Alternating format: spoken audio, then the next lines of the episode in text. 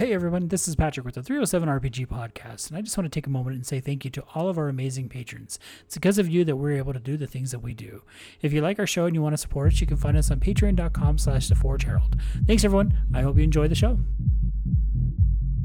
Hello, everyone. Welcome to another episode of the 307 RPG podcast. My name is Patrick. I'm Nolan. Nolan, what is new? What's going on today? Tell us what you've done this weekend. My entire weekend has been involved playing uh, eight hours of Lord of the Rings because I got addicted to a nice quest line uh, of helping Aragorn reforge Narsil and all the adventures of a simple little hey go get this uh, lost magical item for me turned into saving an entire region of the northern kingdom of Elendil uh, from a bunch of tomb uh, robbers and, and the northern army of uh, Angmar and yeah, it was a really well done quest line. Uh, I did not expect to get hooked as I was. You know, I'm kind of in the low levels trying to catch up, and next thing I know, I'm on the edge of my seat for every quest and and going through an amazing ancient city or the ruins of it and the reason why it is. And yeah, it was it was a not very productive day, except for I think the whole like quest line takes you from levels 30 to 40. Um, so I was productive in a different world, not just uh, not not my home though. That's too funny. You know, you you talk about Angmar, you talk about Lord of the Rings, and this is something that people of the show know that you've played this game for a long time. And not only that, but you and I are very passionate about Lord of the Rings. And I, I can't help but think, especially when you mention Angmar, have you and i'm fairly certain you have but did you look at the statues that that weta studios has done for like the witch king and some of the ring wraiths? Yeah i that's one of the uh i'm very lucky that the game didn't come or the movie didn't come out at, at this point in my life uh where i can afford or justify a little bit more that i i need all that stuff because i would have all that stuff they did such so I'm, a fantastic I'm, job. I'm looking at the ring wraith. Now these are miniature statues, and, and, and I know it's funny because this was not at all in our show notes, but I can't help but talk about these because these things are so incredible. The dimensions on this is 4.5 inches wide by 5.9 inches tall by 4.5 inches in depth. I guess sure. Oh my Sounds god, good. this thing is incredible, and it's only seventy nine dollars. Uh, now I have my brother uh, Dominic has actually purchased a a print from Weta Studios for me for Christmas uh, of the two towers, and it's amazing. It's actually being framed right now. The work that these guys do, and this isn't really for Nolan. This is more for everybody else. If you haven't looked at Weta before, oh my god, it's incredible. And this, I'm looking at this ring wraith, dude. Oh wow, they keep coming out with really cool things too. You know, some of that stuff is really hard to get. Not everybody, you know, needs an eight hundred dollar statue. Sometimes you'd like it, um, but their mini sure. epic series is really fun. It's kind of uh, a little more comic, uh, and they're about 30, 40 bucks. Uh, I unless you're getting the Balrog because it's a hundred. nice. I yeah, I always wanted a, a, scene or something like that in my home or set up a little place with those things, but again, you know, you have a couple of kids and next thing you know, you got nine, ten swords sitting in a closet, never coming out. You kind of realize maybe I don't need to hang anymore on the wall. Well, again, these mini statues, there's one of the, the, two that I'm looking at in particular that I think are just phenomenal are the Ring Wraith and Gandalf. Now, all of these are amazing. Like the original Bilbo Baggins and uh you know, especially this one kind of hits you a little bit, especially with Ian Holm just dying. Um, but yeah, God, these are amazing. Yeah, they do. They do good work. I know right. when they. Uh, I was gonna say the what is it? The appendices that they had for the movies when they came out. It was there was a whole section on them making that and the detail that went into it and you got to see the whole the whole process and and, and the actors actually coming in from a shoot and being like hey i know you had a long day. Do you mind sitting for a little bit so we can make sure we get it right? Um, and so i know like the some of the stuff with aragorn has like even just like the uruk-hai blood that he had like across his hands made it to the statue because that's how they had filmed it that day. Wow everybody yes. was really a part of it. It's cool. I cannot recommend enough that people go and look at this stuff. Um, and just even if it's just just to take a look because and and Nolan and I have spent a lot of time looking at this website, but like you know I was talking about the print that Dom got me the the Argonath Pillars of the King. Mhm. Have you seen that print? Yeah, because I know yeah. that's well, that's one that you really like. So, and even the Sunrise upon Edoras, it's just wow. And and I really I like I like the the Witch King. I like the Witch King of Angmar. I think it's a, a just a cool character. Um, so I always look for stuff about the Witch King. And there's some neat stuff. Anyway, I'm way off topic. Yeah, we'll tangent. All right, Yep, focus. sorry about that. Focus. Okay, so my weekend was not quite as productive as yours when it comes to gaming, uh, and that's because I spent the well most of yesterday playing disc golf with my oldest son. So it was a very productive day in that sense. Now, we were out and about because my wife was taking a test, and the last time she took a test, our Saint Bernard was incredibly distractive. He was whining at her. He was walking around. He actually bumped her camera a couple times to the point where the proctor made her stop the test and scan the room to prove that nobody was there. So we had an agreement that the next time she took a test, I took the dog and we left. So we went out and played around a disc golf, which is a lot of fun. Vincent almost had a hole in one. It just binged off the top of the basket and went flying, which it was so cool to see and just to look on his face as the frisbee was getting so close to dropping in. Um, so we had a lot of fun. It was good to get out and just do that. He was struggling a little bit near the end of the game, which I thought was kind of funny, especially in the last hole. He did end up hitting a long putt, and we we were like, "Hey, way to go, dude! Good job!" He goes, "Hey, you know what? I feel like I won the day because I just found twenty bucks on the ground." Nice. so we got a good chuckle out of that, and he went and bought himself a drink and bought the dog some water because it was hot as hell out yesterday. It was. It was a warm day.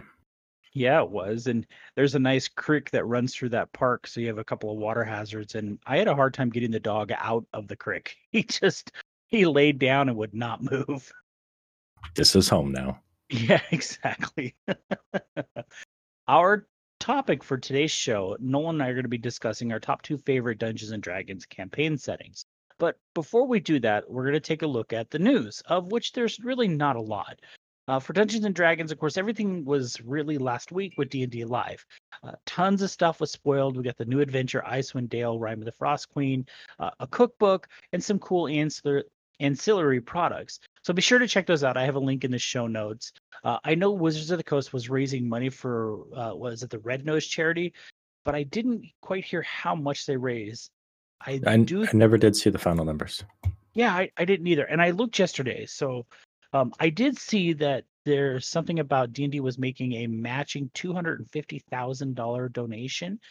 So if that's the case, we can at least assume that between that and what other people put in, that they raised about half a million dollars, which is incredible. Yeah, good deal. Yeah. Uh, other than that, I don't see a whole lot of stuff for D&D. Was there any new UAs or anything, Nolan? I didn't see anything last week. Uh, I'm trying to think. I again, same thing. I think everything was all about the uh, the Rime of the Frost Maiden. Yeah, I, I will tell you, and and yeah, it's Frost Maiden, not Frost Queen. I, get, I always get that wrong. I'm excited for this book, and this is probably the most excited I've been for a D&D book in a while. And I think it's mostly because it hits me in that nostalgia because this is, you know, Forgotten Realms with um uh Drizzt Do'Urden and, and the Crystal Shard is really what kind of drew me into D&D. So it's really kind of hitting me in that that nostalgia to the point that we're getting the old band back together. Looking forward to playing it. Uh, trying to come up with characters. Again, disappointed it's only going to be through 12, but usually we kind of break off early and do our own tangents anyway. So I don't know why I get worried about that kind of thing. So yeah, I, I I'm looking forward to uh, exploring the area as well.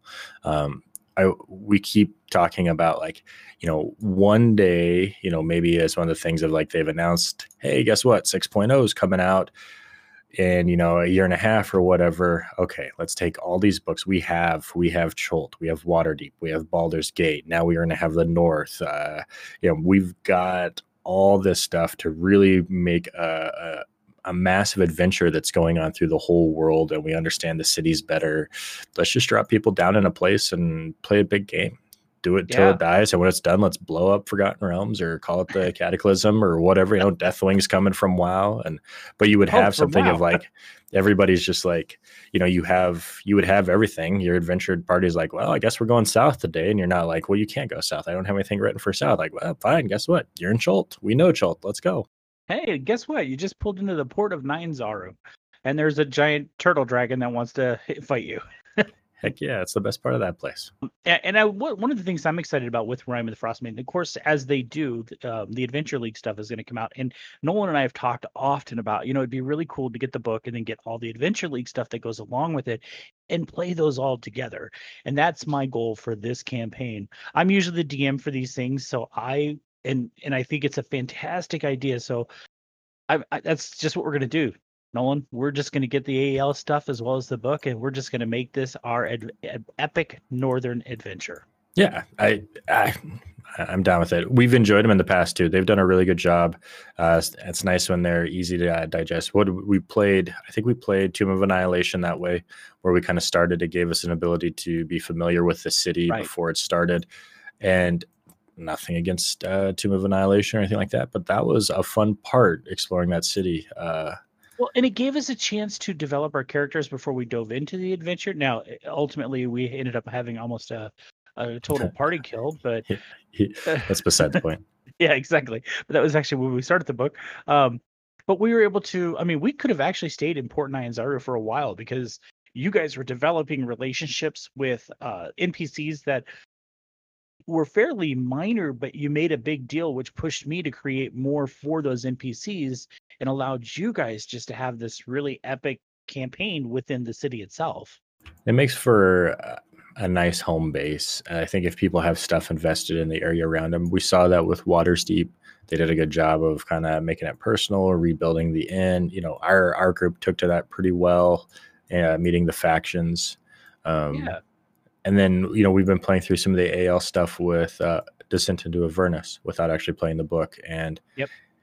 again, kind of getting a vested interest in what the heck is going on, and and and just kind of being unwittingly like wrapped up in well this is happening. This is weird. Let's help some people pissing off the wrong people. And now all of a sudden we have enemies and we don't even know who they are. And so uh, the al stuff is nice nice way to play the game and also just a nice filler if you need it because they're well written So let's talk about because that's really all there is for for Dungeons and Dragons. So let's move on down to Onyx Path. Of course, Legend Lore is still rolling on Kickstarter. I do believe there's just a couple of days left on that one.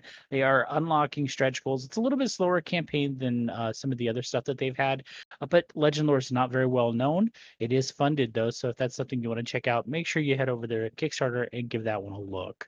Other things that apparently I don't know the details on this, so if you guys want to look into it, great, go for it. I just happened to notice it yesterday when I was putting the show notes together that apparently there's some issues with Matt uh, McElroy uh, as well as well as Shane DeFries. Now, Matt McElroy works for Onyx Path.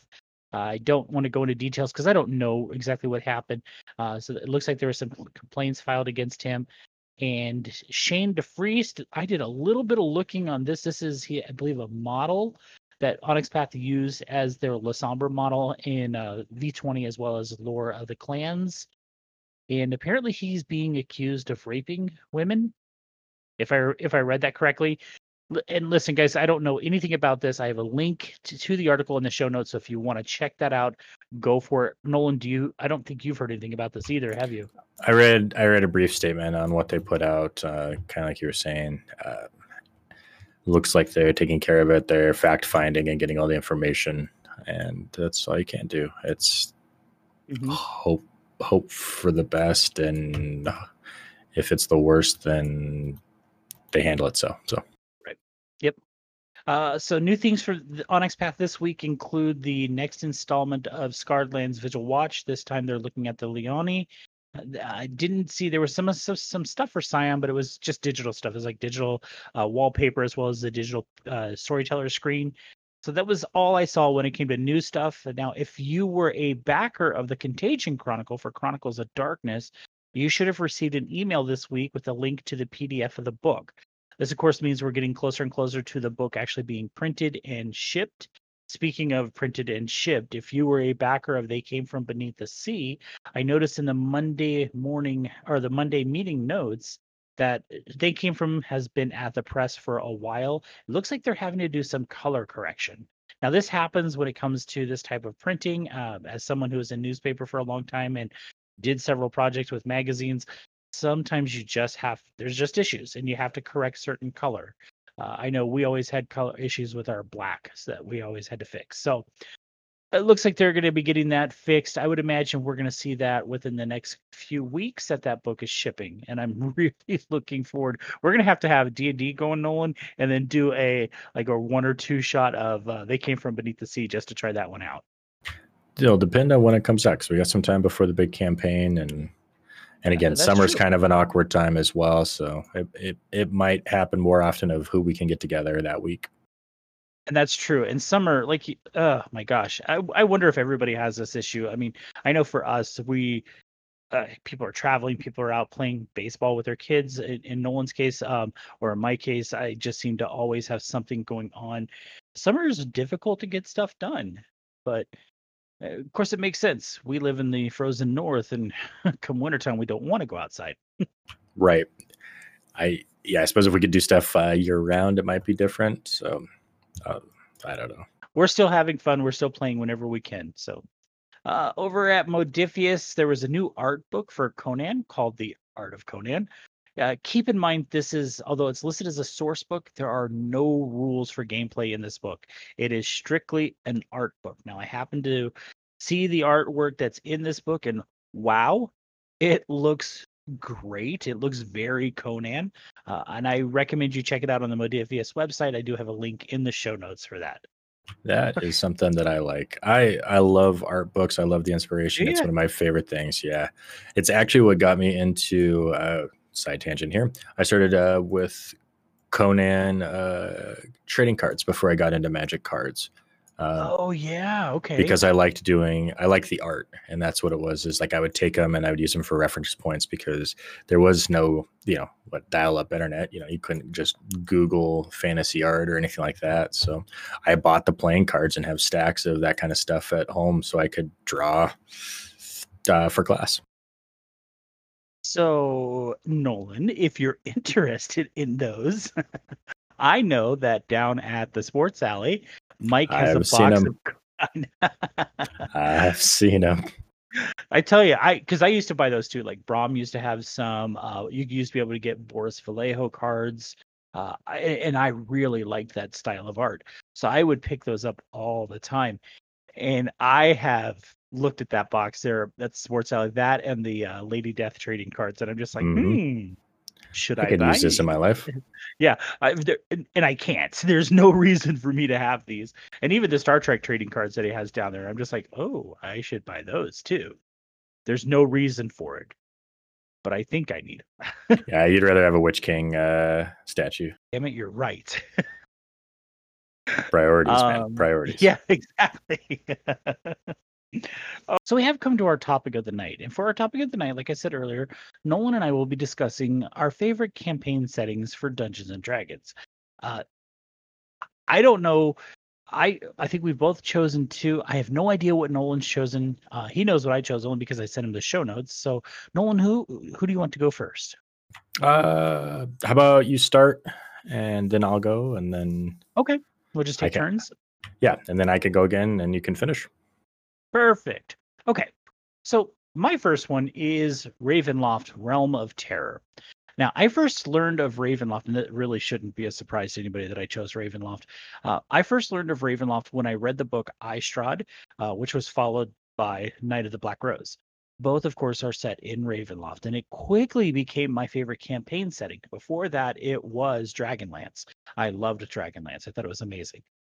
Ravenloft is very well known, especially in the current D&D universe uh, with Curse of Strahd for 5th edition. But in 1990 it wasn't as well, at least I wasn't as familiar with it. Of course, I had heard of it, but nothing to the level of well, Realm of Terror. Um, this could be because the comic shop that I that I bought my stuff from was a smaller smaller store. They didn't carry a massive supply of Dungeons and Dragons books as they catered to a lot of games. When I saw the Realm of Terror box set, this was probably my first true introduction to the Demiplane Nest. I picked it up. I just remember buying it. I think it was like a week or two later that I found I, Strahd at Waldenbooks. So I'm really dating myself here. And I picked it up just as excited as I was to buy the Realm of Terror because I wasn't, I, you know, had flipped through the books and seeing these cards because they had art cards in it of this vampire carrying this woman very tropey. And I realized that this was Strahd von Zarovich.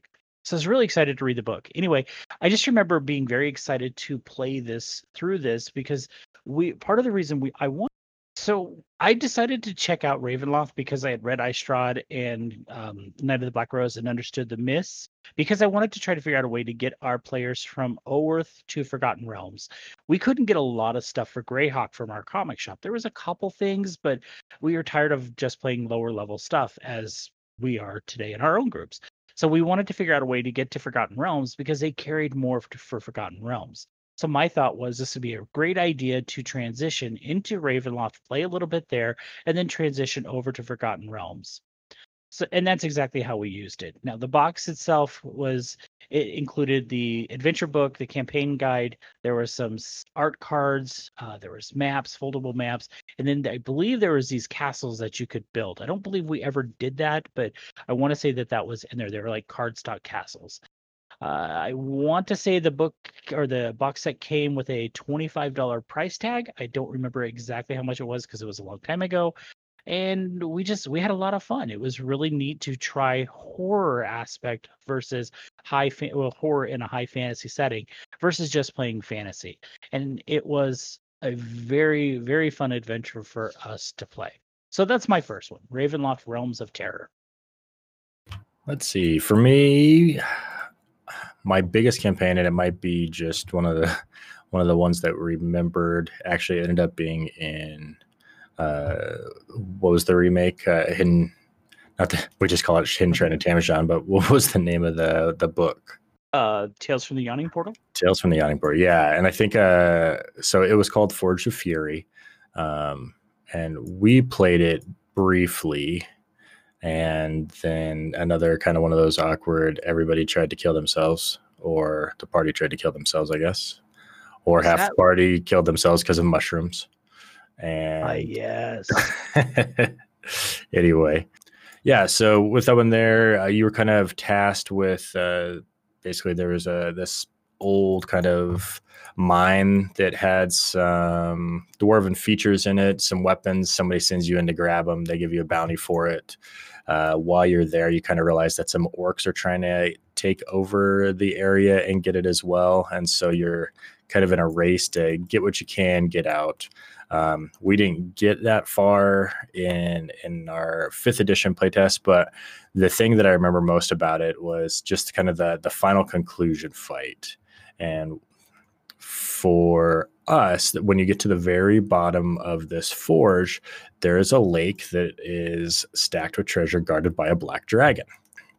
And I just remember that uh, for me, it was one of those things. If I played a monk in that edition, how they were super athletic, didn't have a lot of, uh, I don't know, didn't have a lot of punching power until you got some magical items and that kind of stuff. But during this fight, it the dragon came up out of the waters. We got close to it. It dropped a conal attack on the whole group, uh, took out a ton of people right at the start. Um, and it was just one of those things of like I remember the fight being long. We we battled back. It got to a point where it was running, um, and I got to drink a potion of uh, uh, water breathing, and like I had a scroll of like swim speed or something like that, and chased it down into its lair underground and fought and actually killed it. But it was just one of those ones of I don't think we knew, you know, at that time period. Like it was, it was nice being so new and fresh. Uh, I think we'd played through the Sunless Citadel and then moved into this, and kind of just been one of those. You know, we played this from one to three, then we played this three to five, and and had no idea that it was really like a campaign setting. Didn't realize that it was you know the DM you know kind of running off of this book, and just was part of a great story that turned into the next the next thing. My my other area i would say as far as that goes is probably more tied to uh, Baldur's Gate Shadows of Amn, the game, because uh, it was just kind of another one of those. That was probably my first introduction into Forgotten Realms. Uh, a lot of the stories that we have we play now are from that region, um, but back in the day, that didn't seem to be how it went. So it was it was just kind of a generic world, and so actually getting to play that Shadows of Amn uh, saga and campaign, and then coming into fifth edition and actually being in Faerun full time. Um, I, I really enjoy it. Uh, there's parts of it that are tough to deal with after reading a lot of the books in time, you know, just because it's really hard to make it your own when it's done so well. Um, but I, I don't know. I, when I was thinking about uh, the best campaigns and stuff like that, I kept thinking about like, you know, some of the some of the stuff I have more regrets now of being a bad player than than uh, what you know wasted potential. You know, playing the when we first came back, we with you guys we played Strahd, um, and I played a paladin, and it was it's really depressing being a paladin in Barovia. Uh, there's there's no hope, there's nothing there, and and it really drained on my character. Because like, well, I can't do anything that I wanted to do. I didn't expect this type of thing. Um, and instead of embracing that and just letting the I had this idea of what I wanted to play, and that that was what I was in the mood for. Um, if I was the player I am today, it seems like such a fun challenge um, to be in that situation with a air quotes good character, and the potential for them to fall or rise above, like the challenge would have been uh, so fantastic. And so I think that was kind of my other one that stood out as a memorable campaign, just because of lack of uh, lack of or regret maybe of what could have been. Sure. You know, and I think about the Strahd campaign uh, when we, because that was really all of us coming back to Dungeons and Dragons, or and for some people, their first introduction to Dungeons and Dragons. In case of in the case of John, well, uh, I think was, for us, it was that was our first five E for it everybody. Yeah, it absolutely was. And I had not been a DM for such a long time that it was like starting all over. And you know, before when I was DMing, I knew the rules. I could you know could tell you exact page numbers in the books, uh, things like that to reference rules. I was not that way at all because we were all just like, yeah, let's play, let's play, let's play, let's play. Mm-hmm. And so I have a lot of regrets of Curse of Strahd because it was it is one of my favorite realms and knowing the frustrations that both you and I had um, with each other and even you know with characters within the game because you and I talked quite a bit about this even mm-hmm. while we were playing. So and, and understand Nolan and I get irritated with each other in game, but usually him and I talk it out uh, afterwards or even sometimes during the game and we always you know maybe it's not a okay i agree 100% but we at least see each other's side we're able to work things out and talk through these things um, and there was a lot of going back and forth for the two of us for that campaign especially with him playing a paladin me trying to make things really dark there was a lot of mistakes made by both of us that had we been the players and dms we are today i think that campaign would have been so much better yeah, the, the the, potential for, like I said, the, the potential for falling, and you know, I don't know. I, I think some of the stuff we learned out of that was uh, how how important a session zero is. Um, yes. Getting an idea of of what you're walking into and creating a character, kind of, you know, I don't, I don't want spoilers of what we're doing, but you know, we were we were talking about playing Avernus, or not Avernus. We are talking about playing uh, uh, Frostermaid. You know, and Zach made the joke of being a Blizzard wizard, and it's like I know he was being sarcastic about it, but like the first thing I hit was like, oh my gosh, this this reminds me of uh, you know our fire sorcerer being in hell, or you know, hey, I I'm a Blizzard wizard. I do just frost magic, and we're gonna go be in a place where everything is resistant or immune to frost, and it's like I just had those cringes of like, this is why we talk about it. Like, this is you're an adventurer going to the north, plan accordingly. Like, that's let me get you there. Listen, you're you're a you're being a, a very lawful, good, noble, hoorah, dumb paladin. There's no hope in this place. You will not get through to people.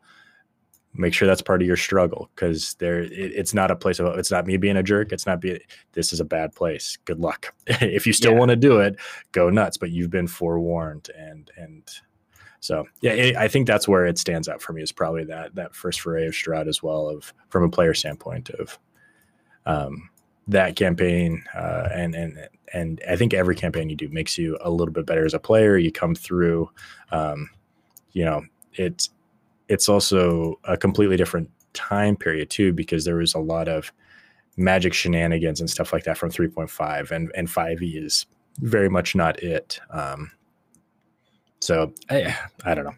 I can I can rant for a while, but um, yeah the uh, I, I, did have a third one, um, and it was oh, just okay. from a standpoint of um, there was a book in 3.5 called The Red Hand of Doom, and uh, this one stands out for me because it was the I'd, I'd always played the adventures that were follow the page number. You know, here's what happens, and this happens, and this happens, and you're along for the ride of the story. Uh, the Red Hand of Doom is dealing with uh, your adventures get to a, they encounter like gosh, it's been forever, but anyway, so you you encounter uh, an orc group or a raiding party, and it's like this is really weird. These aren't the orcs necessarily from this area. Um, so you when you get to the town, you do that. You kind of get there and you realize, hey, this is going on, and and these people are here, and we found this. It was like a orc runner, and here's the message and they're like that doesn't sound right. We don't recognize this name. Do you mind checking it out? What you don't know as a player is from that moment on, the clock starts. And the red hand of doom is this invading army that is on its way. And it is going to wipe out town after town after town before it finally gets to its destination. And depending on your actions, your speed, uh, what you do depends on how much time, who survives, how it survives. You know, so it was one of the first games where I was just like, it it okay, you're camping in the dungeon, you rest eight hours, no big deal. Here, the time actually mattered. So if you blew it off or whatever, and those orc messengers get through, you know, the army gets there in three more days or three days faster. If you don't investigate, if you don't slow down, you know, they're there now uh, six days faster. Uh, on day seven, they attack, and the people you, you, did everything wrong. You're ambushed in the middle of the night. Everybody in that town dies. Uh, and you have a you know a couple days where you're running through the woods for your life trying to get the next town. You do everything right. The the army is delayed by two weeks. They get to that town. It's completely abandoned. You've set up traps. You know they've had another five days. So you can you can either push that campaign out to where in in three weeks they wipe out the, the entire you know sword coast or whatever or you do everything right. And by the time they finally get to the spot uh, there's a giant army from waterdeep waiting for them and you're you know backdoor ambushing the leader of the army while everything, you know, so you could do everything right, you could do everything wrong. And it was just one of those campaigns it's like, wow, there needs to be something happening at all the time in the background that the players don't know about. You there needs to be consequences for each action. It's like you didn't do this. So and so got sick in this next town. Okay, when you get there, this NPC is a little grumpy because the medicine didn't get through because they lost their daughter, and they're going to be not necessarily hostile towards the the players, but um, if you guys wouldn't have dinked around or if you wouldn't have gotten wasted for three days partying with the elves, you would have got here in time to save his daughter and he would have been more helpful. Or, you know, so it just really supplanted that thing of the world is living. Um, it doesn't just revolve around you and your bubble. Ah, that's that's cool. I I was not familiar with that that adventure at all. So very cool. Well, I only have two. it was just kind of one of those things. I had I had two good ones that set me up, and one kind of regret that I wanted to talk about because it wasn't really it wasn't a campaign setting. It was just a uh, it was, it was something I remembered. So perfect. So my next one is the Ruins of Myth Drannor, and I specifically chose the two that I did in this order because that's actually how years ago when we played, this is the order that we played them in. Because Ruins of Myth Drannor takes place in the Forgotten Realms, and we had gone from Oworth to Ravenloft into Forgotten Realms. Uh, so the Ruins Myth Drannor is a second edition box set set, like I said, in the Forgotten Realms. It, Myth Drannor was a large city that was inhabited by all different types of races, and as the story goes, the city was eventually overwhelmed by evil and left in ruin. Tales of mystery and magic surround the ruins and offer temptations for adventurers seeking their fortune. So this was one of those when we transitioned to Forgotten Realms, we eventually set up camp in Waterdeep because I've always been fascinated by the city of Waterdeep because it's just a neat city. And so for me, especially when we came back to fifth edition, I remember you and I having the, this this discussion where for you, Forgotten Realms is really Baldur's Gate. That was like the main city, and for me, it was Waterdeep. Waterdeep was like the shining jewel for me, and that's where everything took place. And Baldur's Gate in in my timeline came out later and it was just a second class city and and vice versa Baldur's Gate was your shining gem where Waterdeep was like eh what the hell is this city so we started in in Waterdeep we learned air quotes here through whatever reasons uh, about this ancient city called Myth Drannor that had all sorts of treasures and encounters and, and just neat stuff. And we eventually tra- um, you know made the quest to go to Myth Drannor to seek our fame and fortune. And this was the first Monty Hall style campaign that I had played in. And I'd never heard of a Monty Hall style campaign. My friend Harold kept telling me that this was what it was. And of course this is the kind of story that a Monty Hall campaign is that such that you're going to get tons of cool stuff. You're going to get treasures and magical items. And I just remember that this book the the campaign setting, the treasure tables were so lush. Like you'd roll a, a dice to sit, figure out what you want, and of course the the the the winning one was uh hey good job roll on this table twice. Okay cool you roll there you get something cool you roll again. Hey good job roll on this table twice. And it's like holy shit we just killed an orc and he dropped five magical swords. This is amazing. Of course couldn't use any of them but hey it was still pretty cool. Um and the dungeons were set up really well and and the final boss kind of like what you said in forge of fury nolan if i remember correctly was a red dragon. And this was our first encounter with a red dragon or a dragon at all because well we were afraid of dragons you know? Even as the as a player and, and a dm i was like well i don't want to throw a dragon at you guys it'll kill you and here it was here was this this venerable red dragon that our party had to fight and there was four of us in the party and it went well. I mean, there was definitely some clutch moments where it's like, oh shit, we're gonna die.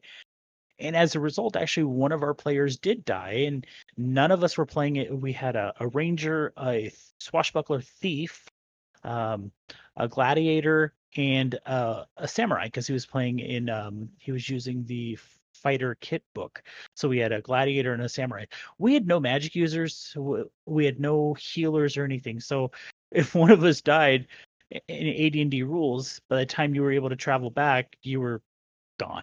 There's just nothing it. left. That's it. Yep. Oh, that was the first time we'd ever dealt with a character death as well. Now, we obviously went on to deal with more character deaths. One of them died because he was just being an asshole and he had a heart attack, and that was the end of that character. Um, Nice. Yeah, and amazingly, I still play with this person. It's my brother Dom, and he's much better. Well, he's better than he was. We've definitely dealt with some other issues with Dom. Like, Dom, what are you doing? And then we find out his character was suicidal the whole time, and we're like, oh, well, that makes sense. That adds up. exactly. Um, so this box set contained the adventure book, the campaign guidebook, maps, monster cards, and accessory sheets. And again, I want to say it costs around twenty-five dollars back in 1993 it was a lot of fun. We just had a ton of fun playing in that one. So much so that when uh, the Lost Tales of Myth Drannor came out, I believe that was for Comic Con or something like that. Maybe it was Gen Con. I can't remember what. Uh, it was a special release that I was, I don't know if you remember, Nolan, I was kind of all excited. I had to get this book because it was Myth Drannor.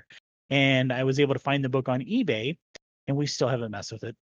Yes. We need more time.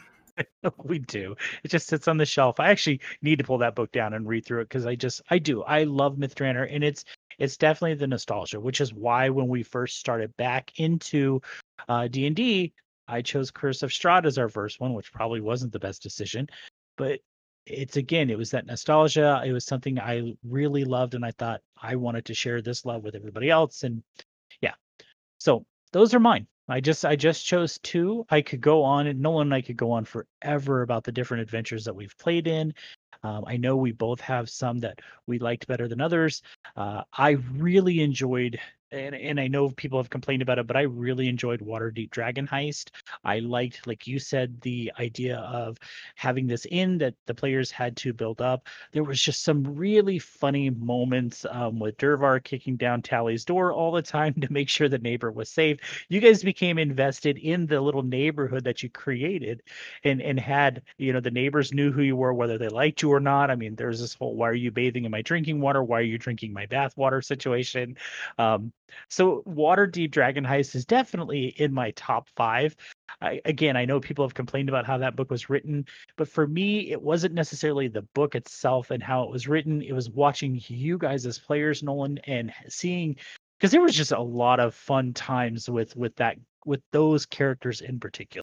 I think that's the the big thing that I've taken away from some of this stuff is uh, it could be the best campaign or the thing that you're most excited for, and again, it's it ends up being the people that make it. It's uh, you know we did we did Scarred Lands, and I really like that setting. It's one of my favorite settings. Uh, we did um, Vengeance Shunned, and it was it was it was good. It was I I have issues with uh um I think how fast it got for us. You know, is one of those things. And I think that's where it is, is like I really like the world. I like everything about the world. I would do Vengeance of the Shunned again. Um, but the the pace and the it was very high combat. And, you know, I mean it was it was one of those things of I kind of wanted to just stay there for a while. Um, when we played the uh the little book that started it. I can't remember what it was called.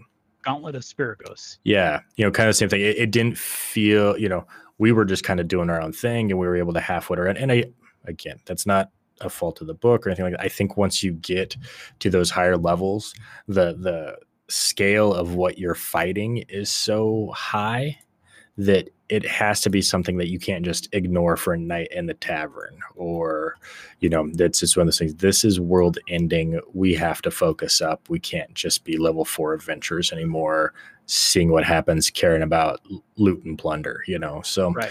i think that's kind of one of those things. And maybe that's why d&d does what they do with all the books now are you know capping out at level 12 because after that the stuff you fight gets pretty heavy. So um, it does and and the unfortunate thing, especially when it comes to Dungeons of the Mad Mage, is that it does get oppressive, in my opinion, when you're stuck in a dungeon. And the players begin to feel it and it, and it almost becomes a drag when you know you're going to sit down and you're still in the dungeon. You don't and even though you're making progress through the dungeon it doesn't feel like things change where like in an outdoor setting, it's like, okay, I'm in the city, but now I'm going to travel a couple days and we're going to go into this forest. And suddenly we're in a deep forest where there's all sorts of weird things happening. Here, there's a way out. I know that I can back out of here and get back out of the deep forest and things aren't weird anymore.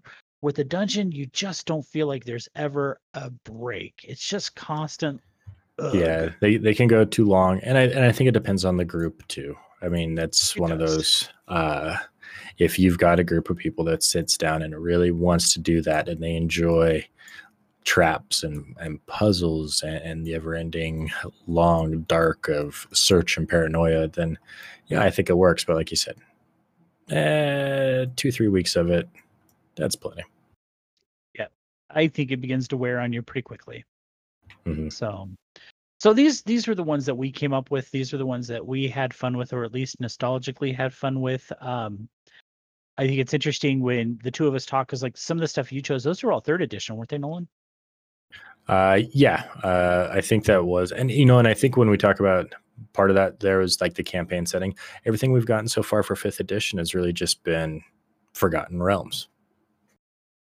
Yes, and and and that's kind of the interesting thing of you know I didn't I didn't get to play a lot we haven't played a lot. We haven't messed with Eberron. You know, for me, it's like I really like the Forgotten Realms book, but everything's been in Forgotten Realms campaign setting. So I like Forgotten Realms. It is one of my favorite D and D settings, but there are some really cool D and D settings that I'm hoping that they explore. Um, I for some reason I'm drawing a blank. Oh, Dark Sun. Dark Sun was a fantastic D and D setting that I got to play with just a little bit when it first came out. Had a lot of fun with it. Um, I've never was super interested in Spelljammer, but I think I would try it now. And and of course, just well, Dragonlance. Dragonlance is an awesome campaign setting that we've never. I don't really think there was a whole lot for Dragonlance even before. Yeah, there was one campaign where you actually play through the story itself. Um, well, that's cool. And, and I think it was third edition, three point five that I got to play a little bit but it does. It very much follows the book of you start in the town, people are seeking the staff, you're hiding the staff, you're trying to bring back the gods. Uh, you kind of have to have a cleric druid esque person in the group to sure. bring back magic and kind of be the focal point. But yeah, you played through the story that they played through, then wrote the books about. So Gotcha. And the, I really like those books. So, Mhm. well, that's all I have for this week. Nolan, do you have anything else?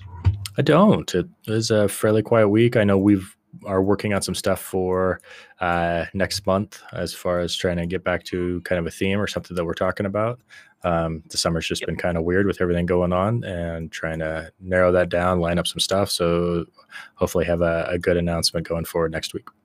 Yeah, absolutely.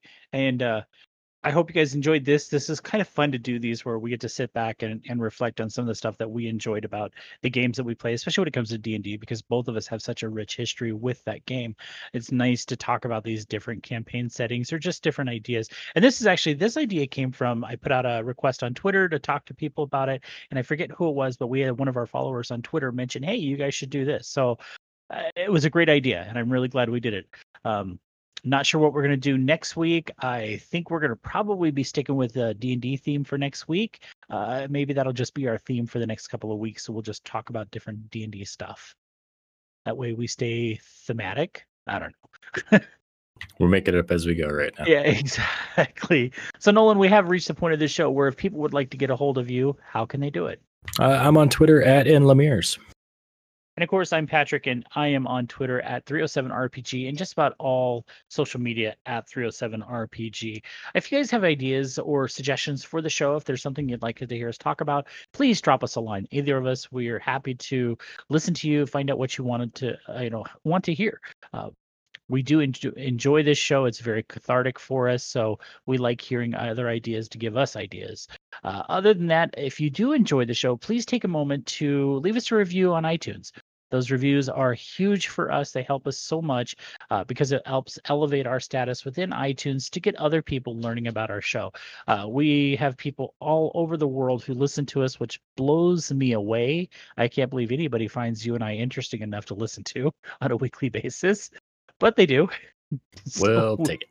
we really appreciate it. So, uh, other than that, I don't have anything else. So, thanks for listening, everybody. Bye.